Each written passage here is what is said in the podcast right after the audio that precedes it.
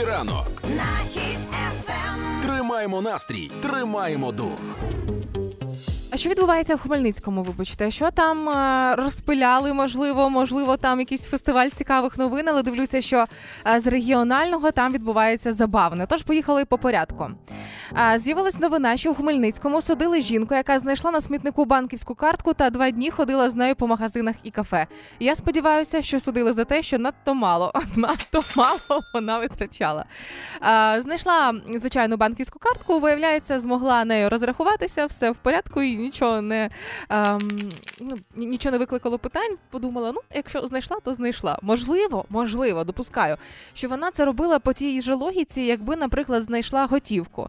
Ну хто буде знати, скільки було готівки, хто її загубив і так далі. Ну, по тому ж принципу, просто безготівковий розрахунок. Але почекайте, тут, е, коли в мене було багато вільного часу, я якось прочитала, що написано на банківській картці. Давно вже було. Ну, було в мене таке, коли не було чим зайнятися. І на банківських картках, якщо подивитися всі дрібні шрифти, прямо всі детально, не на всіх картках, але все ж дуже часто. Подивіться свої теж е, дістаньте з гаманців, між іншим. Там вказано, що ось ця карта банківська це не ваша ніяка власність, це власність банку. Тобто, якщо ти її знаходиш на вулиці, ти маєш її повернути в банк, який вказаний. А не людині, яка там загубила, і так далі. От, і можливо, саме через це вийшло провернути це в цілу судову справу. Отож, бандіти і злодії, будете знаходити банківські картки на вулиці, ви маєте їх ну в ідеальному світі віднести саме у відділення того банку, який видавало цю картку. Бо буде то, що сталося. Але це ще не всі новини з Хмельницького, бо а, Хмельницька поліція теж не пасе задніх. Хмельницька поліція розшукала хлопчика, який втік від стоматолога.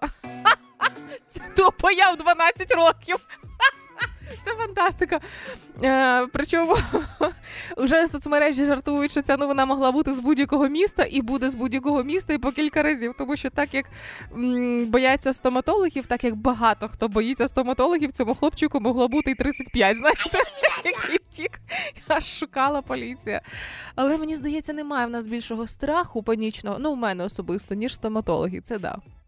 Нікого не боюсь так сильно, як стоматологів.